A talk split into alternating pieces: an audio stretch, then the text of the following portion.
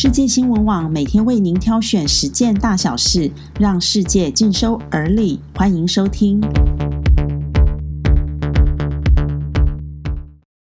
各位朋友，大家早安！今天是七月八日，欢迎您和我们一起关心世界大小事。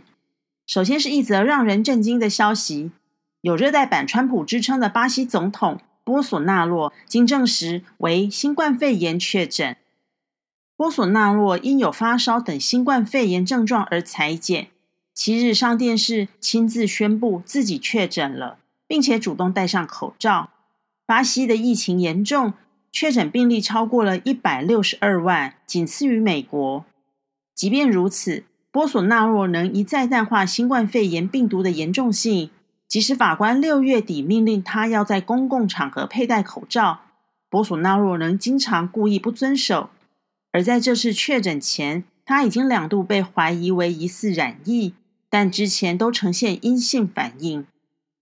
在全球疫情方面，日本东京秋叶原女仆咖啡店也爆出群聚感染，而伊朗则新增两百人染疫病故，创下单日死亡病例新高。部分国家的新冠肺炎确诊病例再度激增，而澳洲等地也重新寄出禁令。世界卫生组织呼吁旅客搭飞机要戴口罩。新冠肺炎的疫情虽然严峻，但是也有另一项医学上的重大突破好消息传出：巴西一名艾滋患者可能是全球首例未经由骨髓移植就实际痊愈的患者，而这很可能是治愈艾滋病的重大突破。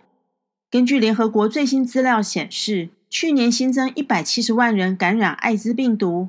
而目前全球患者多达四千万人。尽管感染者不再像以前等于被判了死刑，但是必须终身服药。之前有化名柏林和伦敦的两名男性患者接受高风险干细胞骨髓移植手术后，透过这种原来用于治疗癌症的手术，似乎可以成功治愈艾滋病。但是现在有个国际团队的研究人员相信。透过接受不同的药物治疗后，他们可能让患者可以成功治愈艾滋。这一名患者至今已经超过五十七周未接受治疗，而他的艾滋病毒检测一直呈现阴性的反应，因而判断这名患者很可能已经摆脱了艾滋病毒。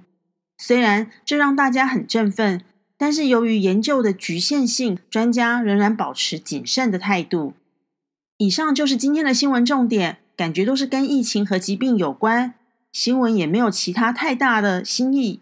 不过没消息就是好消息。另外也要在这里打个小广告，世界新闻网的网站终于在七月七日开站了，非常欢迎听众们上世界新闻网的网站浏览其他内容哦。